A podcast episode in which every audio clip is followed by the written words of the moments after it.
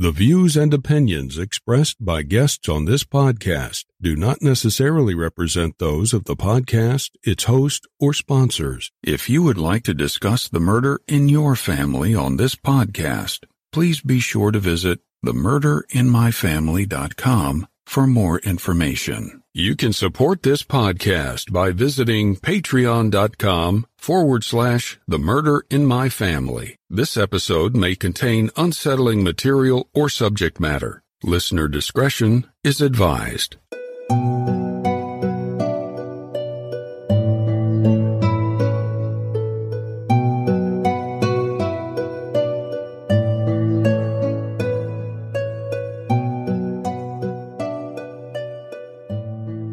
Thank you for joining me for episode 55 of The Murder in My Family. I'm your host, Mike Morford.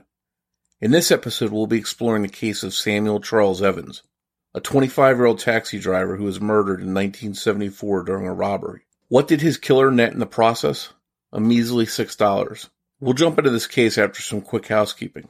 Independent podcasts like this one depend on word of mouth to bring in new listeners. So if you find that you enjoy this podcast, Please take a minute to rate and review it wherever you listen to your podcast. And be sure to introduce a friend to the podcast and invite them to listen. With your help, the show can continue to grow and reach a new audience. To learn more about the show or the cases we discuss, please visit themurderinmyfamily.com.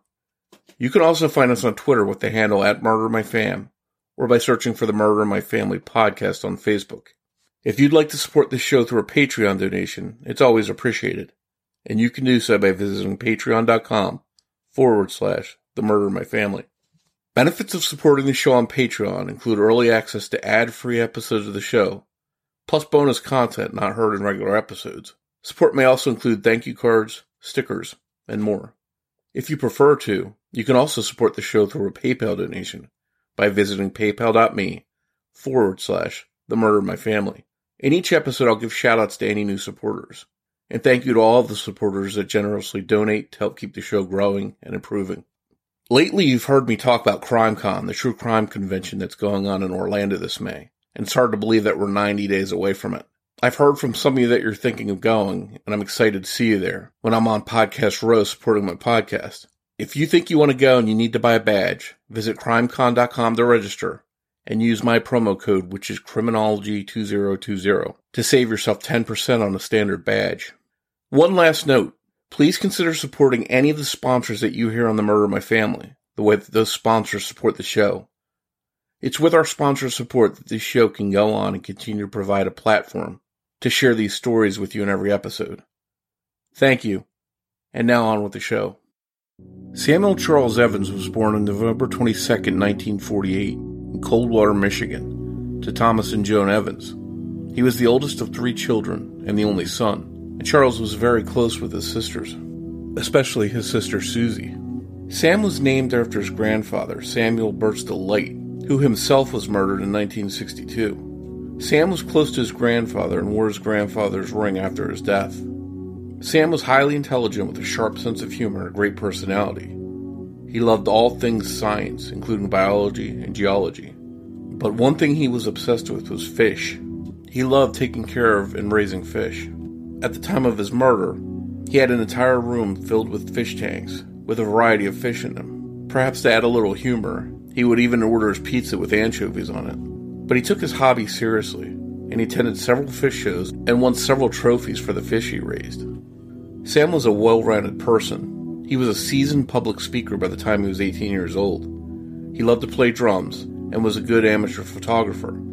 Sam owned two cars, a blue Ghia that he named Leroy, and a white Dodge station wagon he called Moby Dick. After hearing all this, you can probably put together that Sam didn't take himself too seriously. His sense of humor is one of the things that his sister Susie loved about him. In June 1974, when Sam was 25 years old, he was going through a little bit of a rough patch. He was married, but he was in the middle of going through a divorce. But Sam was determined not to let the divorce keep him down, and he was busy planning his future. He got a job as a taxi cab driver for Crescent Cab Company to help him pay for classes at Harbor College in Los Angeles, where he made the Dean's List. Sam had previously driven a cab as well. Driven a truck for Goodwill and had worked in the post office. He did whatever he could to pay his bills and to put himself through school. His ultimate plan after finishing college was to perhaps work in the world of computers, which were still in their infancy in 1974. But that's when all of Sam's dreams and goals came to an end. On Thursday, June 12, 1974, Sam was working his first day on the new job when he picked up a passenger. At around 8:30 p.m., that passenger robbed Sam of $6 and then shot him in the head 3 times. The man dragged Sam out of the cab and left him in a gutter at 303 East 169th Street. The man jumped into Sam's cab and drove off, leaving Sam to die in a gutter. But the shooter only made it about three blocks before crashing into a motorhome at Billings Drive and 169th Street. During his hasty escape, he left the gun on the front seat of the taxicab, something that would be part of his undoing. Witnesses described the shooter as a black male around 18 years old, 6 foot 2 and 180 pounds. While police worked the scene, Sam was transported to Harbor General Hospital in critical condition. His family was notified of the shooting and ran to the hospital. And unfortunately for his family, there was nothing the hospital staff could do. Sam was brain dead. In the days after the shooting, sheriff deputies arrested 19 year old Daryl Burnett for the attack on Sam. It turned out that he was looking for money because he had a pregnant girlfriend, and that's why he robbed Sam. What's unclear is why Burnett shot Sam instead of just running away, all for $6. At 7 a.m. on June 15, 1974, Samuel Charles Evans passed away at Harbor General Hospital he was buried in Roosevelt Memorial Park in Gardena, California. His family was devastated, and the world had lost a witty, good natured person who might have had a bright future ahead of him and contributed something to the world. Following Sam's death, the charges were elevated to murder against his shooter. While Sam's family awaited the legal process to come, they went on with the sad duties of taking care of Sam's affairs. The owner of Crescent Cab Company did everything he could for the Evans family, including trying to get the life insurance money that employees of the cab company received. But unfortunately, one of the stipulations by the insurance company was that employees had to work there a minimum of three days to qualify for the funds, and Sam was killed on his first day there. And more bad news followed. Sam's estranged wife got all of his belongings, plus the mobile home he lived in. She also received around $45,000 in a Social Security payout and sold all of Sam's beloved fish. Not the outcome that Sam's family had hoped for. And in a way, it seemed like Sam's memory and the things he cherished were sort of wiped away.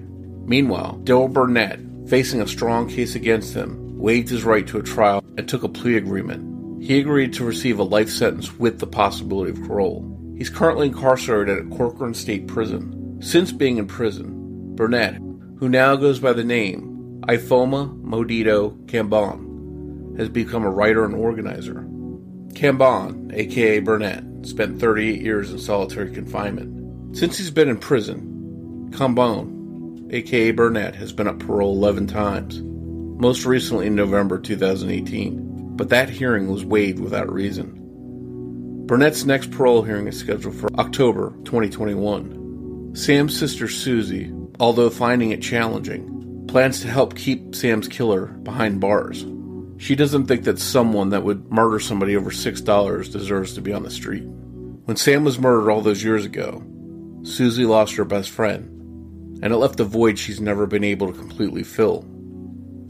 Susie joined me to discuss her brother's case and the impact losing Sam had on her life. That conversation is coming up in just a moment. Hey everyone, I want to talk to you about our sponsor Audible, one of my absolute favorite go-tos. What is Audible? Audible is the leading provider of spoken word entertainment and audiobooks, ranging from bestsellers to celebrity memoirs, news, business, and self-development. With an Audible membership, you can download titles and listen offline anytime, anywhere. The Audible app is free and can be installed on all smartphones and tablets. You can listen across devices without losing your spot. How cool is that? Every month, Audible members get one credit to pick any title, plus two Audible originals from a monthly selection, and access to daily news digests from the New York Times, the Wall Street Journal, and the Washington Post, as well as guided meditation programs. A couple favorites in my Audible collection are Chase Darkness with Me and Evil Has a Name. You know me and my true crime. But if you'd like to explore outside of true crime, no worries. Audible's got you covered. They've got thousands of titles available in every genre. And don't think for one second that Audible only offers audiobooks. Far from it. They also have podcasts, guided wellness programs, theatrical performances, A list comedy, and exclusive Audible originals you won't find anywhere else. So start exploring Audible right now. To get started, visit audible.com slash fam or text fam to 500 500. You won't be disappointed. One more time, visit audible.com slash fam, F-A-M, or text fam, F-A-M to 500 500. Our next sponsor is BetterHelp. Is there something that interferes with your happiness or is preventing you from achieving your goals? BetterHelp Online Counseling is there for you. Connect with your professional counselor in a safe and private online environment. It's so convenient. You can now get help on your time and at your own pace. You can schedule secure video or phone sessions, plus chat and text with your therapist.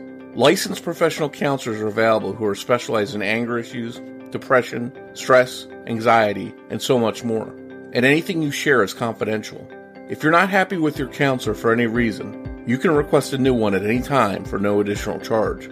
There are 3,000 U.S. licensed therapists all across the United States, and BetterHelp is available worldwide. Start communicating in under 24 hours. BetterHelp is available on desktop, mobile web, Android, and iOS apps. BetterHelp isn't a crisis line, but it is secure, convenient, and professional, and financial aid is available for those who qualify. If you're a regular listener of the show, then you know that sometimes we all have a lot to deal with, and BetterHelp can help you through some of those times. Best of all, it's a truly affordable option. The Murder in My Family listeners get 10% off your first month with discount code FAMILY. So why not get started today? Go to betterhelp.com slash family. Simply fill out a questionnaire to help them assess your needs and get matched with a counselor you'll love. Once again, go to betterhelp.com slash family and use the discount code family to get 10% off your first month of BetterHelp.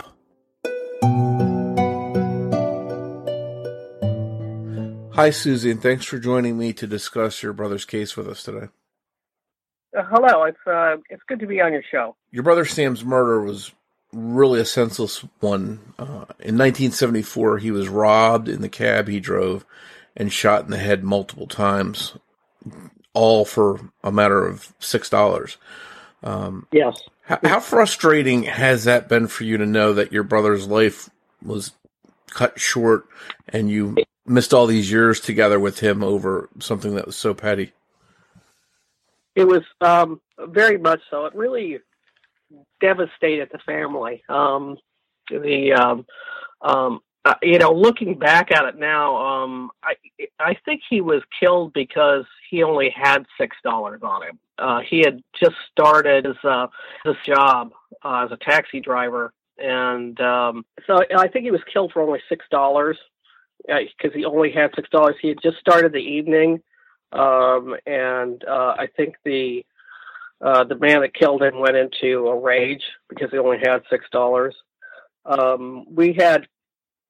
I was living at home at the time. I was 21, and uh, we were woke up uh, at about midnight by the phone ringing, and my mother answering the phone, and she was on the phone for oh, probably less than a minute and uh, I remember her saying, "Sam's been shot," and uh, my parents ran to the uh, got in the car and ran all the way down to uh, the hospital, and I was at home alone. And then then we got a phone call, um, another phone call, uh, maybe an hour later, and of course I was still awake, and uh, uh, and it was a detective from the homicide division, even though my brother was still alive in the hospital um, the homicide division was still was taking over.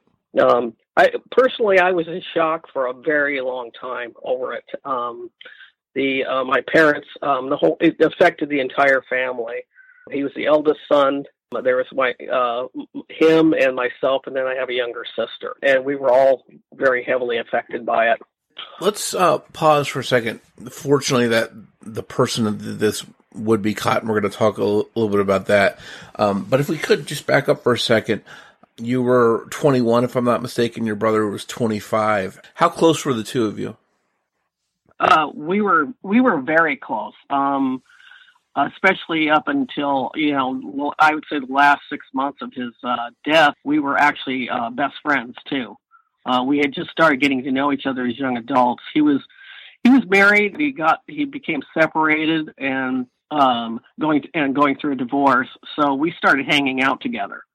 Um, so and we were we have very similar personalities and and likes and dislikes in life. So we were so at the time of his death, I, I also lost my lost my best friend. And, and what kind of person was he? What kind of things was he into?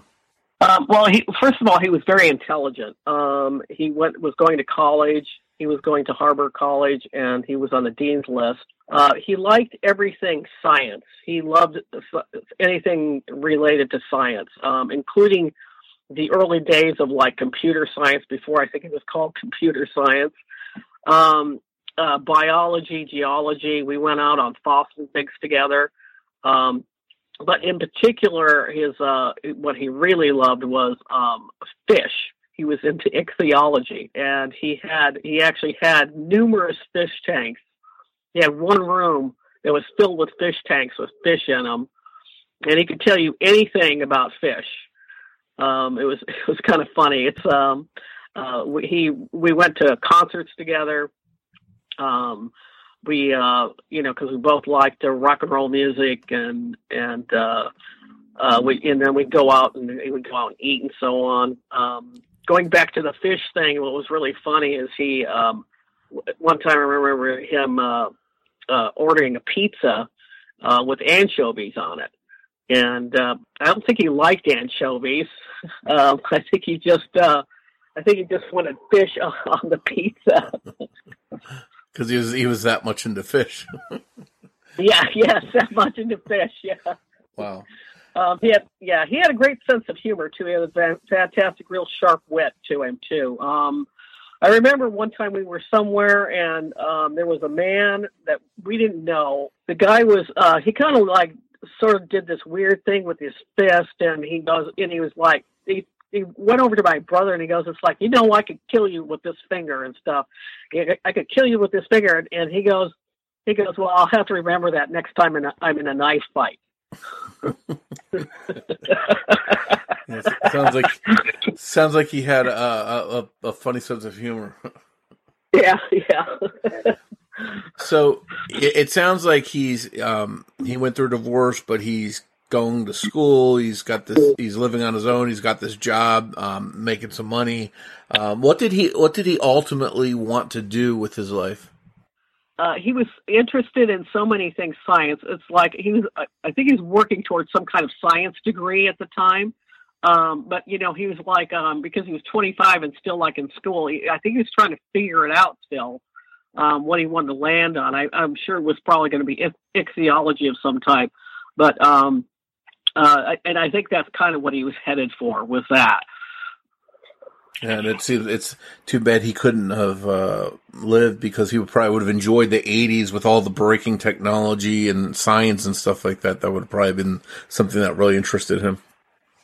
Yeah, it, it would have. Yeah, the, with um, computers and so on, that would have absolutely fascinated him because, like I said, he was really into the early. We were both kind of in early days of uh, computer science, so um, I think he would have stuck with the fish thing, but um, that would have uh, probably be uh, also in the background there too.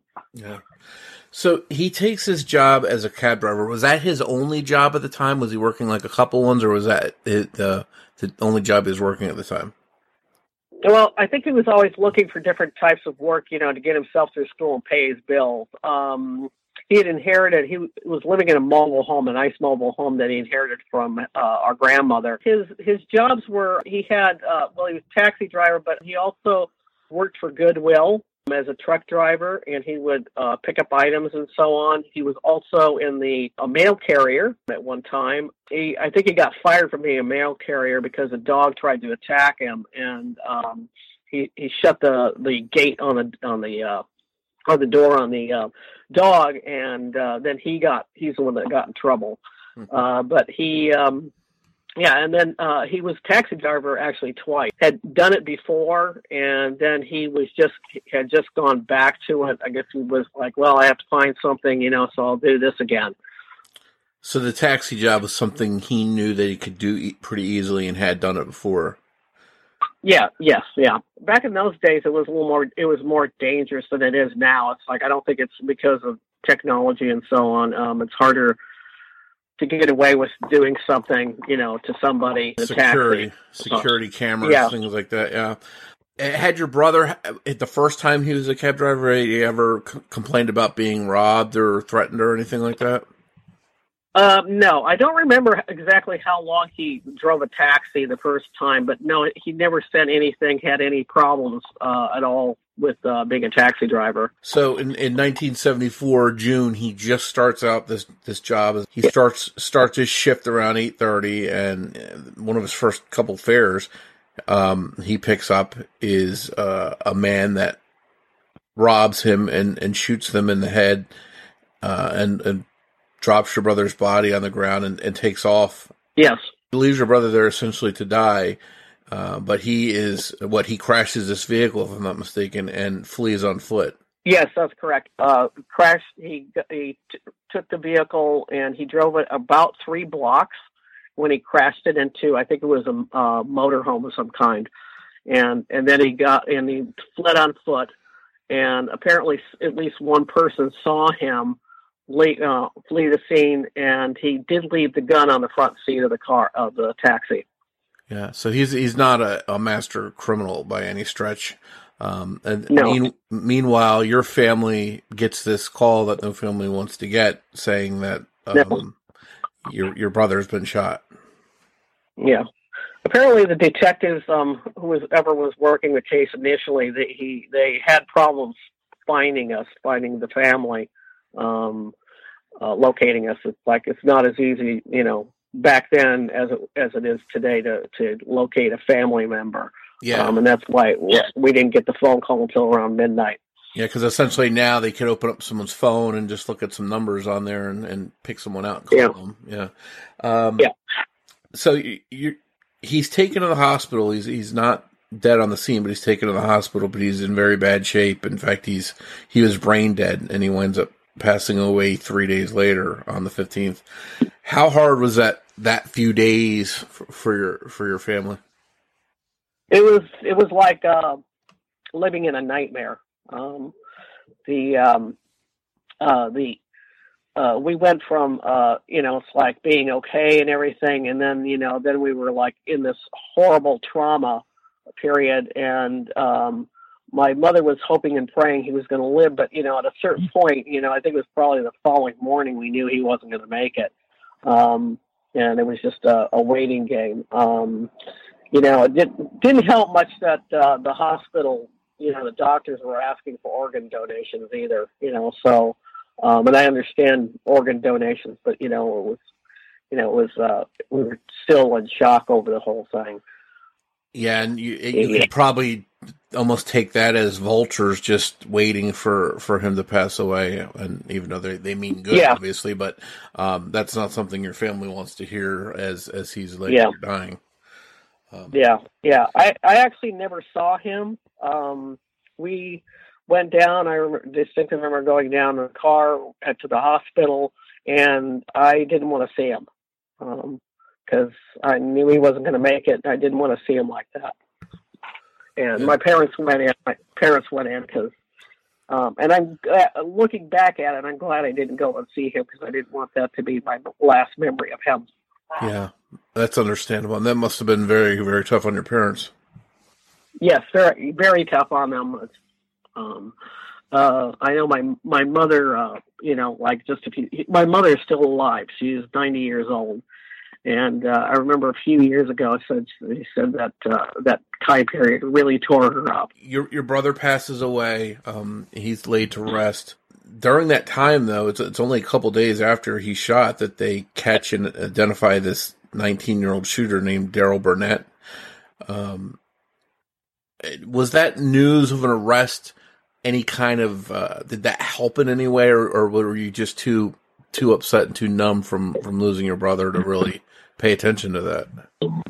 Uh, um, I think we were too, we were still too much in. You know, we were glad that they caught him, but it was like we were so wrapped up in the shock of it all that it didn't really it didn't really um, register that much with that with us. Um, I know he was arrested on Friday the 14th, um, and um, um, and I we didn't go to any of the hearings and so on. Actually, our um, my my brother's father-in-law stepped up to the plate and went to the hearings and so on to um, uh, you know, to uh, catch up and find out what was going what was going on. Um, because it, it was just going to be too tough on on you all to to go there. Yeah. Yes. That's, yeah. Yeah. That's why he did that. I'm sure that's why he did it. So he he was convicted. Um, what was his his sentence initially? It, he yeah he got he got a life sentence. Um, uh, there was no trial. You know, apparently he just went ahead and and pleaded guilty. I don't know details of it. Maybe they took the death penalty off the off the table and he pled guilty to a life sentence with with the possibility of parole. So during the, the, this time since he's been in prison, he's been up for parole eleven times. Um, I, I, know you initially in Survivors' Rights uh, back in 2015. Um, mm-hmm. You were worried. I guess you didn't want to give this guy any more attention than you needed, but then all of a sudden you became worried that maybe he had been released, and that that's something that would be bad news if you reached out to them and found out he was on the street someplace. Yeah, yeah, it's like I, you know, it's one of those things where it's like, you know, I wanted to find out, but I didn't want to find out. I didn't, I didn't necessarily want to know. I was concerned that he may, they may have already let him go, and I was actually quite pleased when I found out that he was still in prison. And I remember the woman I initially talked to said something like, she looked up his information. And she goes, "It's like, oh yeah, he's going to be here for a while." that was that was her reaction to it. um, so, and uh, he had been deemed. Um, he was initially in Pelican State up in the Bay Area, and which is a I think they call it a maximum security prison. And he was in. Um, he ended up being in solitary confinement for like at least thirty five years. And because he was deemed a, he was so apparently violent that uh, they were afraid, you know, they they kept him locked up like that because uh, fear of like him attacking guards or the other prisoners. Wow. And then, yeah. Sounds like a, a, really bad guy, and it's a good thing he was off the streets for, for all that time. Yeah, yeah. I thank God that he's like, because you know it's like he, probably would have uh, harmed or killed uh, someone else. I'm, I'm absolutely certain of it. Um, and uh, he he um, he he's now at uh, Corcoran State Prison. Um, he got transferred there. I want to say within the last five years, he got transferred to Corcoran State Prison, and so that's where he's where he's at now. And he's um, the last parole hearing was supposed to be. Let's see, it was supposed to be uh, last. Um, let's see, this 2020. Uh, it's like I, w- I want to say it was 2018. It was supposed to be in the fall of 2018 and they apparently um, the uh, he both he and his attorney, I guess, decided for whatever reason. I wasn't, you know, told the reason. We didn't know. We didn't know the reason. They decided to skip that parole hearing, and it could have been anything from they weren't quite ready for it. Um, maybe he had done something. Uh, we don't. We just don't know. Uh, so he's he actually skipped that parole hearing, and so the next one is going to is going to be in the fall of uh, 2021, probably October. Uh, has has he during this time? Do you know if he's shown any kind of uh, remorse or anything for what he did? Uh, as far as I know, he has shown absolutely no remorse at all. As a matter of fact, you know, I started got I, I got very curious, so I started looking, googling his name. Um, fortunately, he spelled his first name in an odd way, so I was, you know, the you know anybody else with the same you know same name but spelled the normal way. Um, it's like I, I could easily find what he you know did. So anyway, there was I believe I found three articles, um, and uh, the articles were uh, about him and his life at like uh, in prison and um, how they were mean to him and um, uh, you know that type of thing. And uh, there's no mention of the uh, the what he did, the murder that he committed. There's nothing, you know, the word murder is not in there at all, and there's uh, obviously since there's no no uh, mention of it, there's also been no there's no remorse. There's no statement of like he's sorry for what he did. Is, is that um have you have you ever had any interest in maybe uh talking to him to see if if, if he would in person show any remorse? Um, not really. I, it, it's um, I I don't know that I'm really interested in it. I know that I will I will you know do everything I can humanly possible to go to the next parole hearing. I was supposed to go to the last one, um, but when he's up for parole, I will go and uh, if nothing else, I want to I want to see see him, and um, I do want to give a statement because I don't think he should be out anytime soon. They can let him out when he's like 90 years old, you know, and when he can't hurt anybody.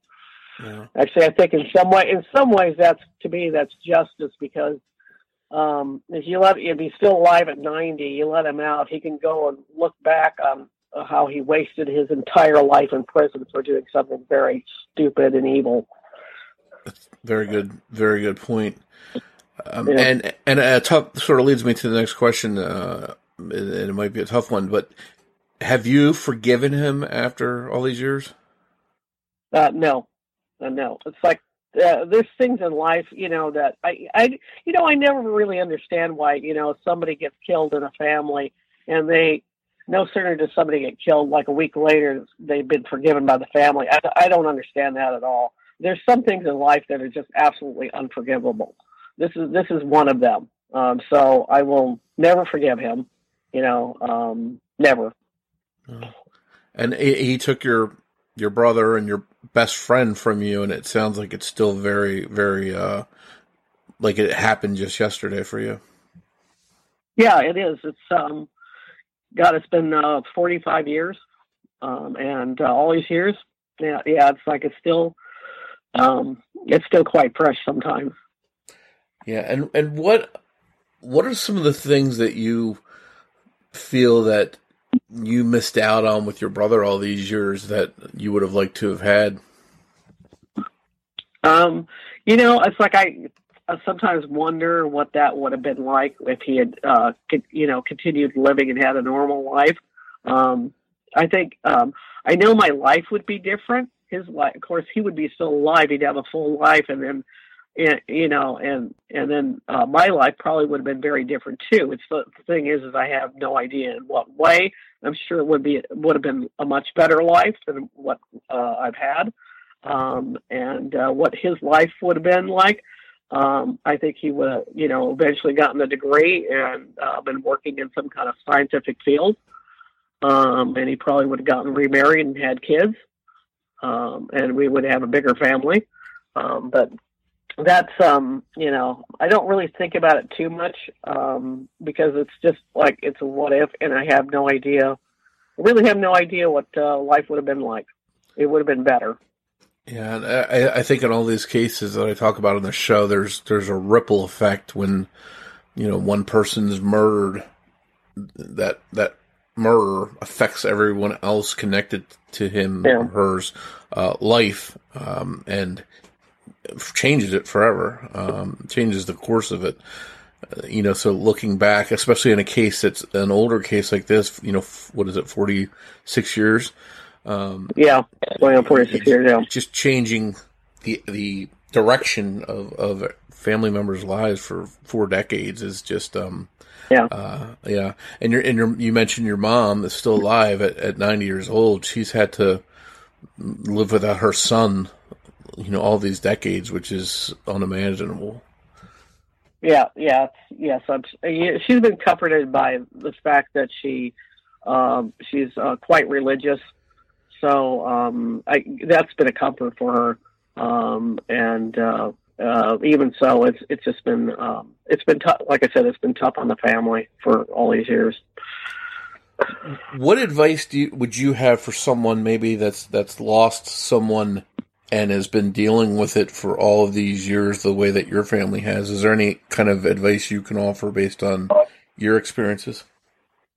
Um, the, the only thing I can t- say is just keep moving forward. You know, um, I try and li- I try and live my life like um, like he's still around sometimes. You know, so um, to try and uh, um, live life like he would uh, live life like he would like me. You know, to like me see me li- living life and um, yeah, and you remember the good. Try and remember the good times, all the good times and, and maybe focus on on the the the happy memories that you have, the experiences you had Yeah. together, and not the Yeah, negative. you- yeah, try and remember all the happy times that you had, um, and just try and focus on that as much as possible.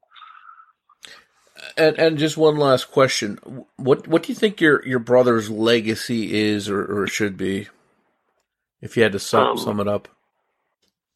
Uh, legacy is, um, uh, I would say, it's like um, uh, live life with a sense of humor um, and uh, enjoy life and uh, keep keep going. You know, it's like um, uh, to seize the day. You know, if I had to, he, he would want he would want me and and anybody else you know that's going through something like this to seize the day and do everything they can to have a good positive life. And it- it's it seems like uh, you know this case and, and your experience is proof that uh, just because a case may be decades old, that the the, the Yeah. pain um, is still real. It still exists, um, and you still you still re- remember that clearly. Yeah. Um, and I think no matter what age someone is uh, when they're killed or pass away, you know that family still thinks of them years later. Um, Yeah.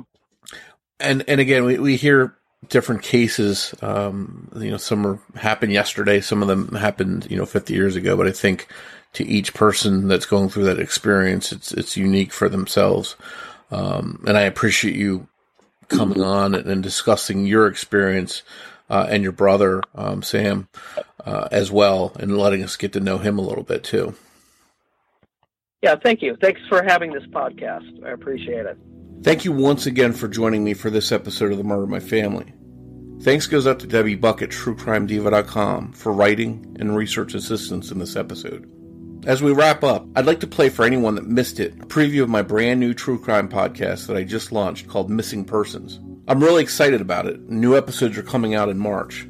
The format will be very similar to The Murder of My Family, and you'll get new episodes every other Saturday, so I hope you'll check it out. And before you go, remember that every murder victim means something to somebody. It's estimated that at any given time, there are 90,000 missing persons, and that's just in the United States. Imagine if your loved one went missing. Is there anything that you wouldn't do to try and find them? Would you cross oceans? Spend your life savings? Continually retrace your last known steps, just hoping something jumped out at you? This is Missing Persons, a brand new podcast, and I'm your host, Mike Morford. If you're a true crime podcast fan, you might recognize me from some of my other podcasts, including Criminology, Three Men and a Mystery, and The Murder of My Family. The most important part of hosting a podcast for me is advocating for the cases and the victims I discuss, as well as their families. I've been approached by so many people with a missing loved one asking me if I could help them in any way. And if it was my loved one that was missing, I'd want someone to help me too.